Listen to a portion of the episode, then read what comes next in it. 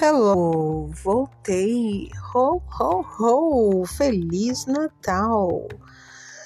Eu detesto essas festas, essa agonia de presente, de eu não tenho Natal, não comemoro Natal, eu fico deitado assistindo minhas séries.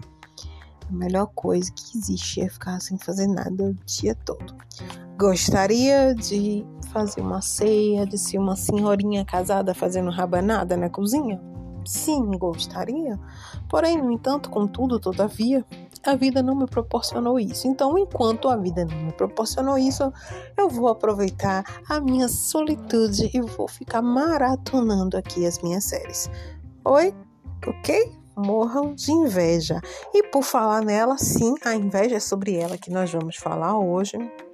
Porque aqui nós pode, como eu já falei umas 350 milhões de vezes aqui, a gente tá pra ousadia, aqui nós pode tudo, tá bom? Então, como vocês já viram aí, porque vocês são pessoas inteligentes que sabem ler, oh glória a Deus! Vocês viram que hoje eu vou falar sobre a inveja, meus amigos. Meus queridos amigos e queridas amigas. A danada da inveja. O que me despertou esse gatilho foi, na verdade, a série que eu tô assistindo na Netflix chamada Asas da Ambição. É uma série turca. Em breve escreverei sobre ela no blog porque é boa, é muito boa.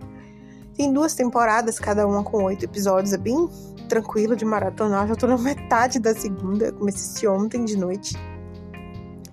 Então, é, me despertou um gatilho muito forte, mas de coisas que eu já vinha pensando há algum tempo.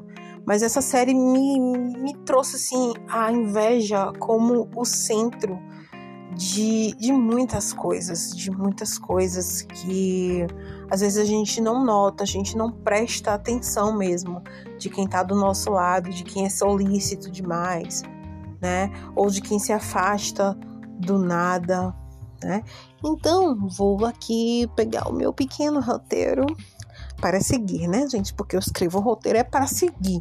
É, quando chega na hora, cago tudo, aí fico tudo desroteirizada. Mas enfim, vamos lá. Eu sempre fui um pouco cética. Na verdade, eu sou uma pessoa cética. Mas eu, eu nunca acreditei muito nesse negócio de inveja, sabe? Ah, neguinho tem inveja de mim fulaninha tá com inveja de você. Gente, aí eu falava assim, porra, eu sou Beyoncé, pelo amor de Deus. Sabe? Para alguém ter inveja de mim, até hoje eu uso isso como argumento reclamando com os aplicativos do banco. Vamos abrir um parêntese. O aplicativo do banco tem aquela segurança toda, né? Senha, não sei o que lá, não sei o que lá, não sei o que lá, digital, reconhecimento facial. Aí, aí eu fico, que porra, pra que tanta segurança? Sou Beyoncé, caralho. Veja o parêntese. E por falar em Beyoncé, né, gente? A mulher tava aqui em Salvador, minha Bahia, meu país, né? Então, é melhor deixar para um outro episódio, porque é muito emocionante essa parte. vamos lá, vamos voltar. Aí eu ficava assim, mas eu não sou a Beyoncé pra neguinho ter inveja de mim. Mas ao longo dos anos, e tem uma coisa, tem uma percepção que eu tenho sobre minha vida que me veio a partir dos 30 anos. Eu tenho essa percepção de que a partir dos 30 anos a visão da gente muda sobre a vida. É, não é apenas uma passagem de uma etapa para outra, é, a, é um amadurecimento real que vem. E eu falo sempre isso para as pessoas que vão completar 30 anos, que completaram, eu falo sempre: olha, você não vai ver as coisas da mesma forma. Então, quando eu completei 30 anos, eu comecei a ver as coisas de forma diferente. Então eu comecei a ver inveja onde antes eu não via. E aí eu me dei conta que você não precisa ser Beyoncé para as pessoas terem inveja, né? É, percebi coisas, senti coisas, a espiritualidade me manda sinais o tempo todo. E também tem a responsabilidade de manhã. Manhã diz, né? Depois de manhã dizer, eu entendi que não precisa ser Beyoncé para ser invejada, nem ser rica, nem linda que nem ela, por exemplo. Tem gente que é tão pequena e vazia que inveja apenas quem você é. Né? Pequenas conquistas suas, seu jeito de ser, de falar, de agir, E eu constantemente tenho, tenho feito coisas, tenho tido ações, principalmente no que concerne ao meu visual, que pode causar um pouco de inveja, assim, para as pessoas, para as pessoas que não têm coragem de fazer isso. E é o que as pessoas mais me falam: Nossa, você tem muita coragem, eu queria ter essa coragem. Eu acho que para mim essa é uma frase invejosa. Tipo, poxa, eu tinha uma, uma supervisora na empresa que eu trabalhei uh, no ano passado que ela falava assim, nossa, você acorda quatro e meia da manhã, ela ficava vendo meus status, né? Você acorda quatro e meia da manhã, eu venho pra academia, né? Nossa, queria ser assim. Você tá certa, é você que tá certa. Queria ser assim. Meu amor, seja. Não fique querendo ser, porque isso você se coloca em um lugar menor. E você quer ser como a outra pessoa é, sabe? Então, essas pequenas frases demonstram para mim que muitas vezes as coisas que eu faço, que eu acho muito pequenas, eu acho que é a minha obrigação ir para academia, primeiramente. Depois que eu descobri a musculação, minha vida mudou e vocês já sabem disso. Eu já escrevi sobre isso, eu já fiz episódios sobre isso. Eu já chamei um professor de educação física para falar sobre isso. Tá aqui no Pod Rafa, procura aí a musculação mudou minha vida. Então, minha vida. E foi nos 30 anos também. Depois que eu fiz 30 anos. Então, é, minha vida é antes e depois da musculação. Então, mas eu acho que não tem nada demais, assim, sabe? É normal. É minha obrigação. É, é, é ir treinar, sabe? Eu. Eu quero ter uma, uma, uma velhice com o mínimo de saúde possível. Que eu puder evitar de doença, eu vou estar tá evitando até porque, né, já me herdaram labirintite, já me, já me fizeram herdar, já tenho endometriose, né, que endometriose, inclusive, é, há estudos de que ela é embrionária.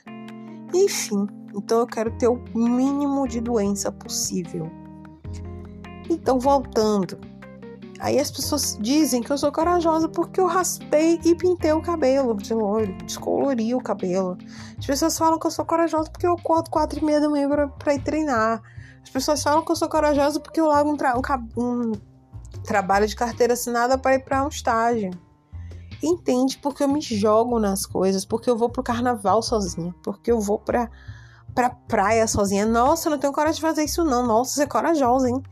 Então, essas pequenas coisas eu começo a ver como inveja. E mais para frente, neste episódio ainda, eu vou contar um, um, pequeno acontecimento que, que eu fiquei assim, nossa, como assim, né? Enfim. É, na verdade, eu percebi pessoas que se afastaram de mim a partir da. Teve gente que eu, muito feliz assim, mostrei o contrato do meu primeiro livro e eu senti que essas pessoas, essa pessoa particularmente, que eu estou falando aqui, se afastou de mim a partir daquele momento, sabe? As pessoas não aguentam ver o sucesso do outro, elas não aguentam. E eu tinha uma visão muito ingênua antigamente. Eu achava que era só a que era alvo de inveja, né? Então, a partir do meu primeiro livro, eu percebi que houve algumas pessoas que mudaram completamente comigo. Pessoas que eu considerava minha, meus amigos, que a gente se denominava, chamava um ao outro de amigo. Essas pessoas mudaram comigo. E é a partir do segundo, então, né? Aí fica, ai, vou no seu lançamento, ai, sucesso, parabéns, meu amor, sucesso que você me deseja só vem a partir do livro que você compra. É, e aí é também um outro ponto de reflexão, porque a gente compra livros de autores desconhecidos e não tem coragem de pegar 35 reais, que era o valor do meu segundo livro, e comprar um livro de uma pessoa que você diz que é sua amiga. Então eu comecei a perceber, e foi tudo nesse mesmo período. Eu lancei meu primeiro livro também no ano em que eu fiz 30 anos. Eu lancei o livro em janeiro, eu fiz 30 anos em abril, então eu passei a perceber essas coisas. Pessoas que se afastaram do nada, que eu considerava amigas, minhas amigas, e que eu achava que elas se consideravam minhas amigas, que simplesmente pararam de curtir as minhas postagens. Tá, vamos colocar as redes sociais como parâmetro aqui, apenas por alguns minutos. Não que eu acho que sejam parâmetros importantes, mas são parâmetros a serem considerados em determinadas ocasiões, ok? Porque essas pessoas, elas pararam de curtir, no entanto, não deixam de curiar. Elas não deixam de ver meus status, meus stories, por isso estou postando cada vez menos. Quem me acompanha, me conhece, sei lá, desde 2016, 17, que foi quando começaram os stories no Instagram, eu acho, sabe que hoje em dia eu posto muito menos, muito menos. Nossa! Nossa, realmente eu postava o que eu tava comendo, onde eu tava, todos os meus jejuns intermitentes, tudo que eu fiz para emagrecer, eu postava, me achava blogueirinha. Agora eu tô um pouco cansada, né, dessa coisa de, de blogueirinha mesmo, de, de influência, eu não quero isso. Eu só quero escrever, só quero fazer o que eu já faço, eu quero fazer meu podcast. E eu não quero influenciar ninguém a nada. Quem quiser que se lasque, que coma glúten, coma besteira e não faça atividade física e tô nem aí. Então hoje eu posto muito menos muito menos e vou continuar postando cada vez menos e cada vez menos sobre minha vida pessoal, profissional e minhas conquistas. E olhe que eu tive várias conquistas e tenho certeza de mais conquistas no ano que vem, inclusive para lançamento de livros no plural, tá bom? Então, eu não vou ficar postando. Eu fui aprovada no processo seletivo do REDA, do governo do estado. E aí eu serei professora do REDA do governo do estado. Teve gente que olhou para minha cara e falou: "Ah, mas o REDA é ruim". E eu sim, mas você passou aonde? Aonde, aonde não, tá errado. Aonde tá errado, tá, gente? Você passou em, em, que, em, em que processo? Porque pelo menos eu passei nesse. E de todos os colocados de Salvador, eu fiquei em 56. Na posição 56. Se fosse antigamente, eu chegaria lá no Facebook e faria o maior textão falando essa minha conquista para as outras pessoas. E eu não fiz o efetivo porque eu não quis fazer o efetivo, porque eu não quis fazer, porque eu não quero ser professora da rede estadual, da rede básica minha vida toda. Eu quero fazer outras coisas, eu quero fazer outros concursos, eu quero fazer outra graduação. Eu não quero viver só para isso. Né? Então, se eu tivesse feito o efetivo, é bem provável que eu tivesse sido aprovada também. Mas eu percebo o quanto eu mudei, o quanto eu amadureci, o quanto eu deixei de estar mostrando as minhas conquistas pessoais por aí. Porque eu passei a ter maldade em relação aos olhares das pessoas, principalmente daquelas pessoas que não curtem porra nenhuma do que eu posto não comentam nada, não elogiam nada, mas ficam olhando. Às vezes eu posto história, gente, e faço sair do Instagram. Quando eu volto, já tem uns 15, umas 15 visualizações. Eu disse, gente, esse povo não tem o que fazer, não, porque eu já li 56 livros esse ano. Acho que foi 56 já. E não é possível que esse povo não tenha o que fazer, sabe? Não é possível, gente, que só sabe ver história, é isso? Para ficar curiando, para ficar colocando, ai, sabe, energia negativa nas coisas dos outros. Então, essas pessoas não curtem, não aprovam, vamos dizer assim, mas elas querem saber.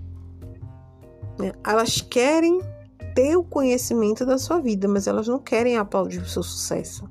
A prova disso é que eu fiz o lançamento do meu livro e esse vai ser o, e esse foi o último lançamento de livro que eu fiz enquanto evento, enquanto é, arrumar lugar, gastar dinheiro. Eu não vou fazer mais lançamento de livro porque é, as pessoas simplesmente não vão, não vão, não foram. O lançamento do meu livro teve muita pouca gente e eu não, não tenho esse reconhecimento. Eu fico até sem palavras. Eu, só de lembrar desse dia, né? Foi muito frustrante para mim. Eu chorei. Eu chorei mesmo, de verdade. Porque as pessoas ficam. Ah, sucesso, parabéns. Mas a real é que ninguém tá nem aí, nem né, mesmo. Ela quer a gente, as pessoas querem mais que a gente se lasque mesmo. Não querem aplaudir o nosso sucesso de pé. Mas eu vou continuar lançando livros, vou continuar escrevendo livros, vou continuar fazendo pesquisa, vou entrar no mestrado, vou ser professora da rede estadual, vou fazer outra graduação, vou fazer tudo o que eu quiser fazer porque eu posso e porque eu tenho inteligência para isso e porque eu estudo para isso, né, meu amor? 56 livros. Vocês leram quanto aí? Hum? Pois então, agora eu vou contar o caso que eu tinha falado. Num dia desse aí, tem uns 15 dias mais ou menos, eu tava no salão fazendo a unha e tinha uma moça. Nossa, mas essa moça, ela falava coisas tão negativas que também foi uma coisa que eu aprendi a não falar coisas tão negativas. As minhas coisas negativas, as minhas reclamações, eu faço nos meus textos. Eu faço dentro da minha casa e não na rua para todas as pessoas verem. E essa mulher reclamava tanto da mãe, ela estava usando o dinheiro da mãe para fazer a unha. Ou quem me dera, mãe, vem cá, mãe, me dá um dinheirinho pra fazer minha unha. Ela tava usando o dinheiro da mãe, porque ela falou claramente: Ah, minha mãe nem se arrume, nem quer, e nem quer que eu me arrume. E ela tava esculachando a mãe e tal. Eu acho aquilo muito ruim, não gostei, assim, da presença dela. E aí ela falou que ia pintar o cabelo, que tava tentando e que ia tentar descolorir o cabelo e ela queria que ficasse assim mas que ela ainda não tinha conseguido, e ela apontou para o meu cabelo. Aí eu olhei para ela assim, eu não conseguia acreditar que ela estava apontando para o meu cabelo, para o meu mini platinado. Ainda não é aquele platinado assim. Agora que eu dei uma raspada, vou fazer o próximo episódio sobre a raspagem da minha cabeça, tá? Prepare-se. Agora que eu, de, que, eu, que eu raspei, ele tá um pouco mais platinado, mas ainda não chegou no tom que eu quero. Eu quero quase branco. Mas ela fez assim. Ela simplesmente ela apontou pro meu cabelo e fez assim. Ele ainda não chegou nesse nível aí. Eu quero que chegue assim. Que fique assim meu cabelo. Quando ficar assim, eu vou ficar satisfeita. Nossa, aquilo me incomodou de uma forma. E ali eu percebi que sim, a inveja, ela existe. A inveja ela pode atingir a gente, mesmo que a gente não seja Beyoncé. e outra coisa, viu? Pós 30 anos, eu já vou fazer 35 daqui a quatro meses, que fique bem claro. Eu sinto, eu percebo, eu sei, Deus, os meus orixás, meus guias, eles me mostram no olhar da pessoa, do jeito que a pessoa me olha, do jeito que a pessoa não curte nada que eu posto, não comenta nada que eu posto, mas tá lá olhando, eu sei que são atitudes de inveja. Eu sei pelo olhar se a pessoa tem inveja. E isso me afasta dela também? E quem se foi é o livramento, é o livrai do mal, amém, que eu peço a Deus em minhas orações todos os dias para essas pessoas que se afastaram de mim, porque eu saí da igreja, porque eu tô indo para um centro de umbanda, porque eu consegui publicar dois livros, porque passei num, num, processo seletivo do REDA, porque eu tô tendo todas essas conquistas e as pessoas elas não conseguem lidar com as suas conquistas porque elas querem que você esteja num nível abaixo delas para elas se sentirem bem.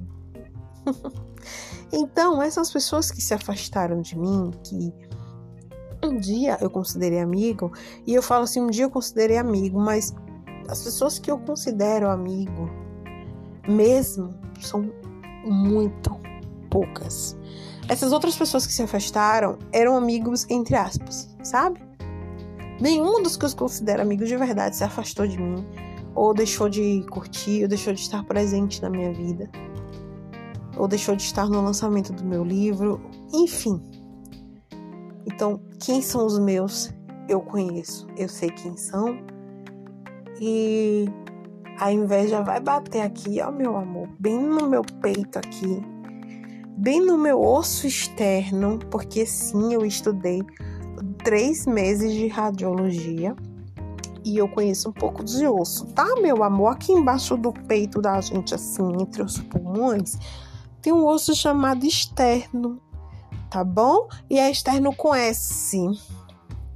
Aqui no meu externo eu tenho uma tatuagem de notas musicais que ficam logo abaixo do meu peito. A inveja bate aqui na minha música e volta para você, bem musicada, bem intensa, tá bom? Era isso mesmo.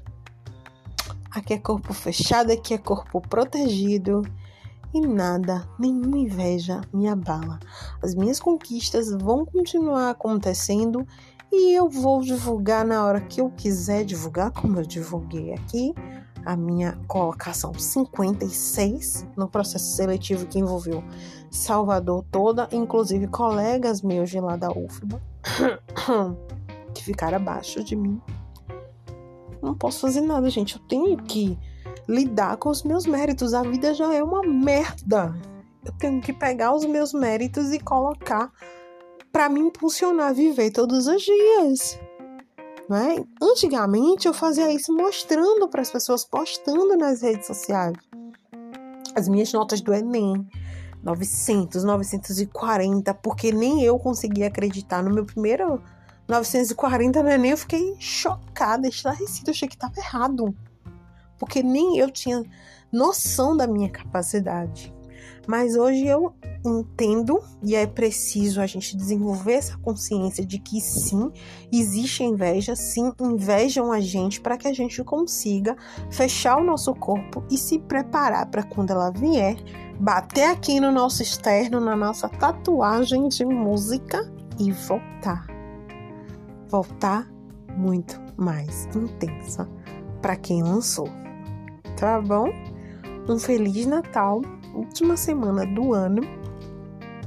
Provavelmente ainda estarei é, postando mais alguns episódios antes do ano acabar. Estou preparando alguns, alguns roteirinhos bem legais e eu espero que vocês continuem aqui comigo.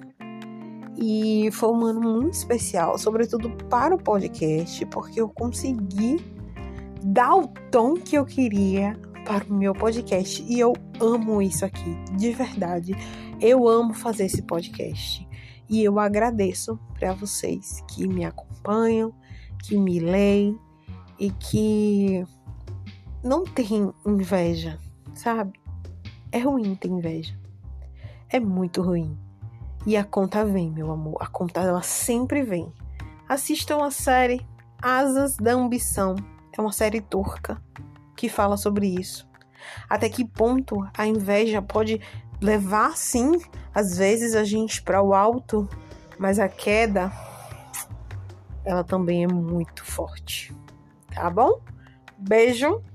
Até o próximo, provavelmente depois de amanhã. Eu estarei por aqui ainda antes de 2023 acabar. Tá bom, meus amores? Um beijo para vocês. Tchau, tchau.